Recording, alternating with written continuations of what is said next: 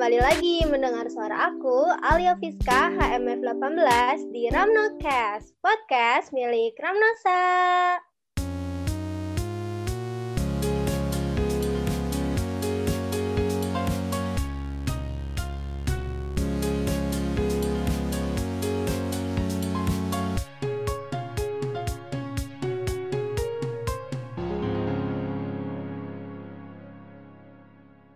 Ramno listeners, apa kabar nih? Semoga baik-baik selalu ya. Nah, hari ini aku nggak sendirian. Aku ditemenin sama Sis Christine Natalia atau biasanya dipanggil Sis Krisnat dari HMF 17 Divisi Kajian. Halo Sis, boleh kenalan nggak? Halo Alia dan Ramno Listener, kenalin aku Christine dari Divisi Kajian HMF Angkatan 2017. Nah, makasih nih buat Ramnokes udah ngundang divisi kajian buat yang ketiga kalinya nih dalam acara kajian bersama dosen hari ini. Iya, sama-sama Sis Krisna. Senang banget juga bisa collab bareng ya. Nah, uh, Sis kan sekarang udah tahun terakhir ya di kampus. Sis lagi TA kan? Nah, boleh tahu nggak sih TA-nya tentang apa? Iya, benar Alia. Jadi sekarang nih lagi ngerjain tugas akhir. Kalau untuk aku sendiri, topik tugas akhirnya itu tentang formulasi sabun film dengan penggunaan nanoemulsi minyak zaitun, di mana minyak zaitun ini berfungsi untuk memperkaya sifat dari sabunnya itu sendiri. Gitu Alia. Nah, kalau Alia sendiri, apakah udah kepikiran nih nanti mau ngambil tugas akhir tentang topik apa? Itu sih, belum nih, masih pusing nih, masih nyari-nyari mau tentang apa, kakak apa. Terus kemarin itu aku nemuin tentang uji in silico. Apa tuh ya uji in silico? Penasaran banget sih. Wah, pas banget nih Alia. Jadi uji in silico itu katanya bisa menjadi solusi loh buat pengujian bebas hewan. Nah, kalau Alia penasaran, cocok banget nih. Hari ini kita udah mengundang bintang tamu yang akan membahas tentang uji in silico ini. Mari kita sambut bersama saja Kak Apoteker Tasya Amelia MSI selaku dosen Sekolah Farmasi ITB dengan fokus kelompok keilmuan farmakokimia. Selamat pagi Kak Tasya, apa kabar? Hey, selamat pagi semuanya. Alhamdulillah baik. Semoga kalian juga sehat-sehat ya. Iya, amin Kak.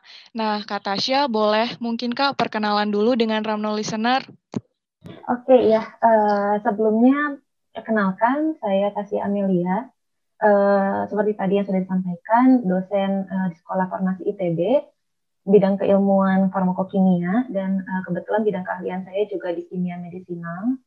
Jadi uh, sudah mengerjakan in silico ini sekitar tahun 2013. Jadi mungkin sudah uh, berapa tuh? Hampir 8 tahun ya sampai sekarang. Wah, keren banget, Kak. Sebelumnya, halo ya, Kak Tasya. Aku mau nanya-nanya nih, Kak. Tadi kan Kakak udah bilang uh, lama banget ya bekerja di uji in silico ini. Sebenarnya uh, apa sih Kak latar belakang pengembangan obat melalui metode in silico ini dan apa itu metode in silico? Oke, okay, uh, saya jawab dulu ya. Mungkin dari uh, apa itu in silico dulu ya biar pas. Jadi uh, in silico itu sebenarnya itu uh, kata serapan dari bahasa Latin yang dari in silicon jadi silikon di sini bukan maksudnya yang dipakai untuk kolom, bukan untuk yang pemisahan, tapi uh, silikon yang bahan pembangun dari chip komputer. Nah, jadi in silico ini maksudnya itu pengujian menggunakan komputer. Jadi nambah ini istilahnya, ada in vivo, ada in vitro, ada juga in silico. Nah, kalau secara garis besarnya itu metode komputasi itu mulai dikenal sama masyarakat itu sejak diterbitkannya ada majalah namanya majalah Fortune pada tahun 1981. Nah, jadi kalau misalnya kalian mau cari itu, jadi ada majalah judulnya uh, The Next Industrial Revolution. Jadi itu ada suatu penelitian dari merek uh, mengenai designing drug by computer. Nah, uh, majalah ini begitu terbit itu ditandai jadi awal dari euforia masyarakat terhadap si uh, CADD ini atau uh, computer aided drug design atau pengembangan obat berbasis komputer. Kalau istilah in silico sendiri itu uh, pertama kali itu digunakan sama mahasiswa doktor, jadi bukan bahkan bukan bidang farmasi ya, bidang matematik uh, di New Mexico. Jadi yang mengerjakan model otomatisasi dengan menggunakan DNA dan RNA. Itu sekitar tahun berapa ya? 87 atau 89 gitu. Nah, sejak saat itu, itu mulai komputasi ini, in silico ini mulai berkembang sangat pesat sampai sekarang. Memang dia jadi pernah ada di titik puncaknya uh, ketertarikan masyarakat itu di sekitar tahun 89 sampai 91 lah sekitar itu. Kemudian sempat menurun juga. Di tahun 94 itu uh, ketertarikan masyarakat itu menurun.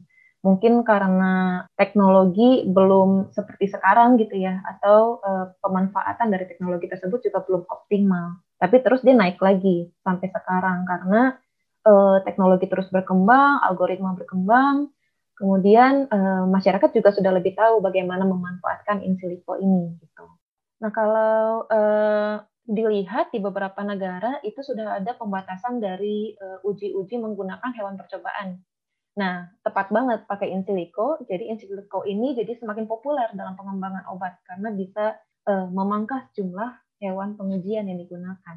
Oke Kak, tadi kan udah dijelasin ya Kak tentang uji in silico ini dan udah dikasih bocoran sedikit nih bahwa uji in silico ini adalah metode komputasi yang bisa menjadi solusi buat pengujian bebas hewan. Nah, uh, boleh nggak Kak diceritain lebih lanjut tentang peran dari uji in silico ini dalam tahapan pengembangan obat? Dan mungkin bisa disebutkan sedikit nih Kak, beberapa contoh pengujian secara in vivo yang kemudian digantikan dengan metode in silico ini. Oke, kalau di tahapan pengembangan obat, uh, mungkin untuk mahasiswa farmasi uh, sudah tahu, tapi kalau yang bukan farmasi mungkin harus uh, saya sampaikan dulu kali ya. Jadi untuk pengembangan obat itu uh, membutuhkan waktu yang tidak sedikit, jelas biayanya juga besar. Jadi itu mulai dari identifikasi target, kemudian ada screening target, validasi target, kemudian menentukan senyawa pemandu atau lead uh, yang akan digunakan untuk pengembangan obat. Kemudian ada uji praklinis, ada uji klinis, uji klinis juga ada fase 1, fase 2, fase 3, dan kemudian ada uh, pengajuan approval dari FDA. Nah, di eh, tahap-tahap uh, itu membutuhkan wak uh, waktu dan biaya yang tidak sedikit. Jadi seperti screening target aja itu butuh sampai jutaan dolar gitu. Untuk uji praklinis apalagi itu membutuhkan biaya sampai uh, sekitar 15 juta dolar lah. Belum dilanjut dengan fase 1, uji klinis fase 1, fase 2, fase 3 hingga dapat approval. Jadi bisa terbayangkan ya uh, berapa besar biaya yang dibutuhkan. Nah, kalau kita menggunakan in silico, itu kita bisa mengoptimalkan di tahapan awal. Jadi di uh, pencarian target, kemudian uh, validasi target, kemudian menentukan senyawa pemandu atau senyawa lead yang akan digunakan untuk mengembangkan obat. Nah, itu bisa lebih optimal di situ. Jadi ketika kita sudah mendapatkan kandidat uh, atau senya, uh, kandidat senyawa obat, nah itu uh, kemudian untuk melanjutkan uji-uji berikutnya tentu akan lebih efektif. Gitu. Kenapa lebih efektif? Jadi mungkin daripada dikatakan menggantikan in vivo, lebih tepatnya dia mengoptimalkan prosesnya di dalamnya itu. Jadi eh, dengan adanya metode in silico ini, kita bisa memprediksi eh, bagaimana sifat dari suatu molekul, bagaimana dinamika dari suatu molekul, sehingga kita bisa mengurangi yang namanya coba-coba dalam pengembangan obat. Jadi kita bisa mengurangi eh, seperti oh kita coba deh senyawa A, kita coba tes in vitro, oh dia berhasil. Uji uh, in vivo, oh ternyata tidak efektif atau tidak aman. Kemudian kita coba lagi senyawa lain. Nah itu kan pasti memakan waktu yang sangat banyak ya, memakan biaya yang sangat banyak. Nah kalau dengan in silico itu akan lebih efektif. Jadi kita sudah tahu di awal kita sudah memprediksi. Jadi di sini katanya prediksi ya. Jadi uh, hasil dari in silico itu kita tidak bisa mengklaim kalau dia itu adalah suatu obat yang efektif. Tapi kita bisa memprediksi. Jadi dengan in silico ini kita bisa memprediksi oh si senyawa ini kemungkinan efektif untuk digunakan pada reseptor ini gitu. Nah, itu kan bisa lebih efektif penggunaan waktu dan juga biayanya. Contohnya misalnya uh, pengujian toksisitas. Jadi kan kalau in vitro kan biasanya pengujian toksisitas ya eh, in vivo ujian toksisitas. Nah, kemudian kalau untuk in silico, ini toksisitas kita bisa gunakan dengan beberapa metode. Jadi metode yang populer itu ada uh, KISAR atau Quantitative Structure Analysis, uh, Structure Activity Relationship, dan juga ada uh, analisis interaksi. Nah, kalau misalnya dengan kisar, itu uh, kita melihat dari bagaimana di database, jadi bagaimana senyawa yang biasa uh, menyebabkan suatu toksisitas. Gitu. Kalau uh, studi interaksi, analisis interaksi, itu kita lihat bagaimana si senyawa itu bisa berinteraksi dengan reseptor-reseptor tertentu yang kita pikir kalau dia interaksi, berarti dia mungkin akan toksik gitu. Nah, itu kita bisa memprediksi dengan in silico gitu. Oh gitu ya Kak. Nah tadi kan udah dipaparin tuh Kak perbandingannya lebih efektif dan lain-lain. Sementara sebe kalau dibandingkan dengan pengujian secara in vivo, seberapa akuratkah uji in silico mempresentasikan sistem biologis di dalam tubuh manusia? Oke, okay. uh, eh, ini pertanyaan bagus nih. Jadi seberapa akurat sebenarnya uji in silico? Nah kalau ditanya seberapa akurat, sebenarnya kita hanya bisa membandingkan di uh, beberapa aspek, jadi tidak semua aspek. Misalnya nih pada pengujian toksisitas, pengujian toksisitas di in silico kita tidak memperhitungkan dosis di uh, in silico ini. Tetapi kalau misalnya di in vivo tentu kita memperhitungkan dosis ya. Jadi dosis sekian bisa menyebabkan uh, kematian uh, 50% populasi dan sebagainya. Nah, kalau di in silico kita tidak memperhitungkan dosis, tetapi kita akan mengkonversi uh, si energi ikatan itu menjadi suatu konstanta inhibisi yang nanti kita bisa konversi menjadi uh, suatu IC50 gitu misalnya. Jadi kita bisa mengetahui uh, bagaimana aktivitasnya gitu. Tapi dengan metode uh, kisar yang tadi telah saya sebutkan, itu bisa diprediksi dari struktur. Nah, dalam hal ini ini bergantung pada database. Jadi database yang besar hasilnya tentu akan lebih akurat dibandingkan dengan penggunaan database yang lebih kecil. Misalnya, menggunakan database uh, eh, 100 senyawa yang diprediksi toksik dibandingkan dengan yang 100 ribu senyawa yang diprediksi eh, toksik, itu tentu akan lebih akurat dengan menggunakan yang 100 ribu gitu. Populasinya lebih besar. Dan selain itu, untuk melakukan in silico ini, metodenya itu harus kita pastikan dulu kalau metodenya itu valid atau tidak. Harus divalidasi dulu. Karena kalau misalnya metodenya tidak valid, maka hasil yang kita dapat itu tidak akan mendekati hasil yang sebenarnya. Jadi nanti hasilnya itu disebutnya bias gitu. Nah, ini uh, biasanya yang menjadi tantangan di awal, bagaimana memvalidasi metode yang kita gunakan. Kalau misalnya dia tidak valid, maka kita harus mengembangkan setiap parameternya untuk menjadi valid, sehingga hasilnya itu akan mendekati akurat gitu, jika dibandingkan dengan in vivo. Seperti itu, kalau akurasinya. Oke, Kak. Berarti akurasi dari metode in silico ini sangat bergantung dengan database yang uh, digunakan ya kak ya. Nah iya. kalau tadi kan sudah dibandingkan nih kak ya dengan antara uji in silico dan uji in vivo di mana uji in silico ini uh, memberikan beberapa keuntungan juga kak. Nah apakah ada kerugian ya kak yang ditimbulkan dengan uh, metode in silico ini? Ya kalau uh, kerugian dari in silico uh, itu sebenarnya sampai sekarang belum pernah dengar sih ada kerugiannya gitu. Yang terdengar hanya keuntungannya. Tapi daripada kerugian, mungkin lebih tepat kalau disebut limitasi kali ya. Jadi ada keterbatasan dari pemakaian in silico ini karena uh, in silico tentu saja uh, tergantung pada teknologi yang ada saat ini. Jadi seperti misalnya senyawa-senyawa dengan logam, nah itu uh, masih sulit untuk dikerjakan dengan in silico karena parameternya juga belum ada. Tapi bukan berarti tidak ada yang mengerjakan dengan logam, ada, tetapi mereka membuat parameter sendiri gitu. Jadi limitasi-limitasi ini yang membatasi penggunaan in silico di dalam pengembangan obat ini. Kalau lainnya sih kerugian, hingga saat ini belum pernah dengar sih kerugiannya. Wah, keren juga ya Kak ini kalau kerugiannya belum ditemukan gitu. Nah, Kak, tadi itu kan udah uh, dibandingkan ya yang in vivo sama uh, in silico ini rata-rata sejalan. Tapi ada nggak sih Kak contoh obat yang setelah diuji secara in, in silico hasilnya tuh nggak aman dan tidak berefek, tapi ketika dipakai manusia atau misalnya uji in vivo-nya malah berefek sama aman. Uh, kalau sejauh ini sih saya belum pernah dengar ya kalau misalnya yang uh, diuji in silico itu tidak berefek atau tidak aman, kemudian diuji in vivo jadi efek, ada efeknya gitu atau aman. Karena kan sebenarnya in silico ini sebagai pretest ya. Jadi seperti uji pendahuluan sebelum kita masuk ke uji praklinis. Nah, biasanya senyawa-senyawa yang di in silico itu sudah ditemukan tidak aman, itu tidak dilanjutkan lagi ke uh, uji praklinisnya gitu.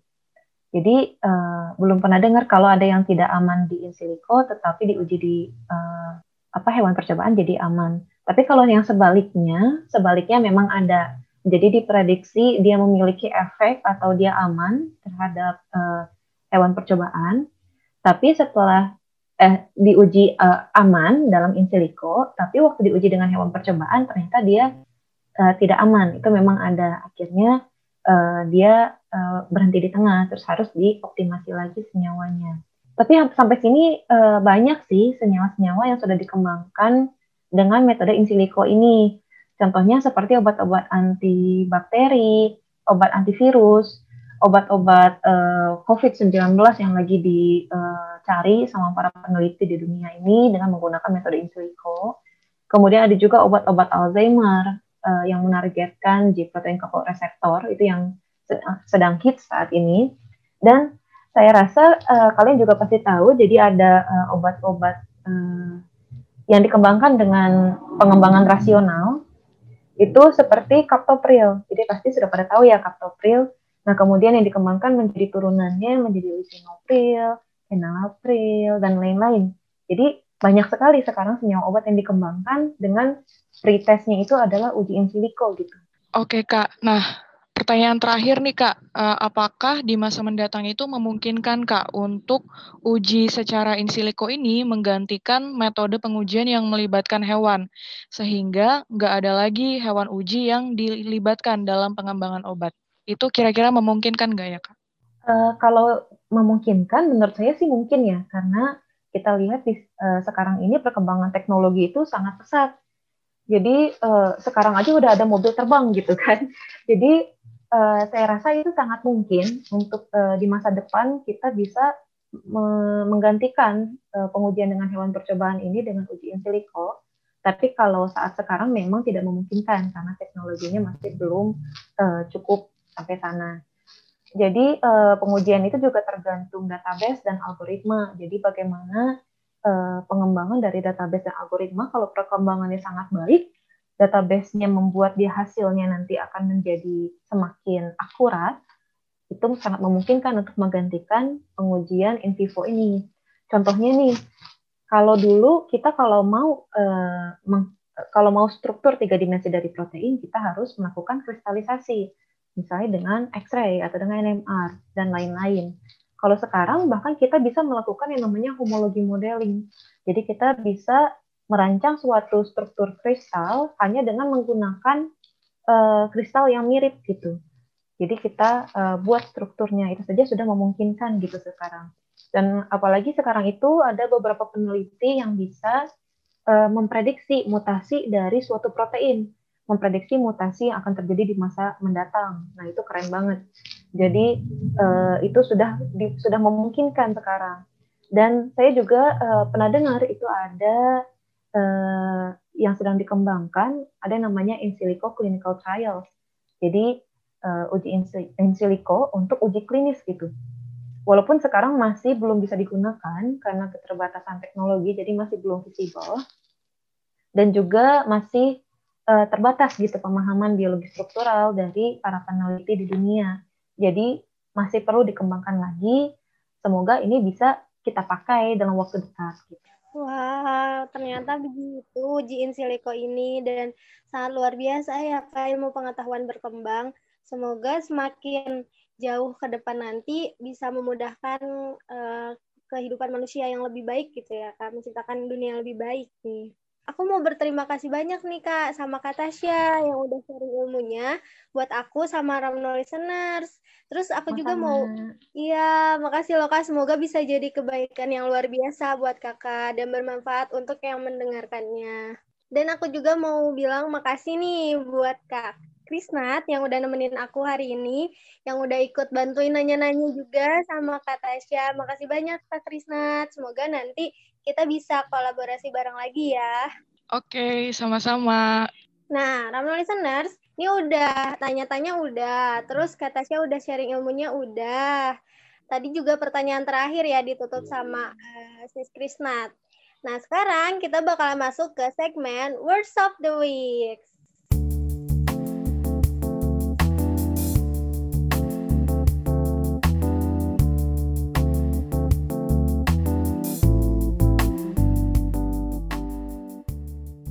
Nah, mau dari siapa dulu nih uh, memberikan quotes-quotes yang menyentuh atau menyemangati? Mau dari Katasya dulu? Boleh.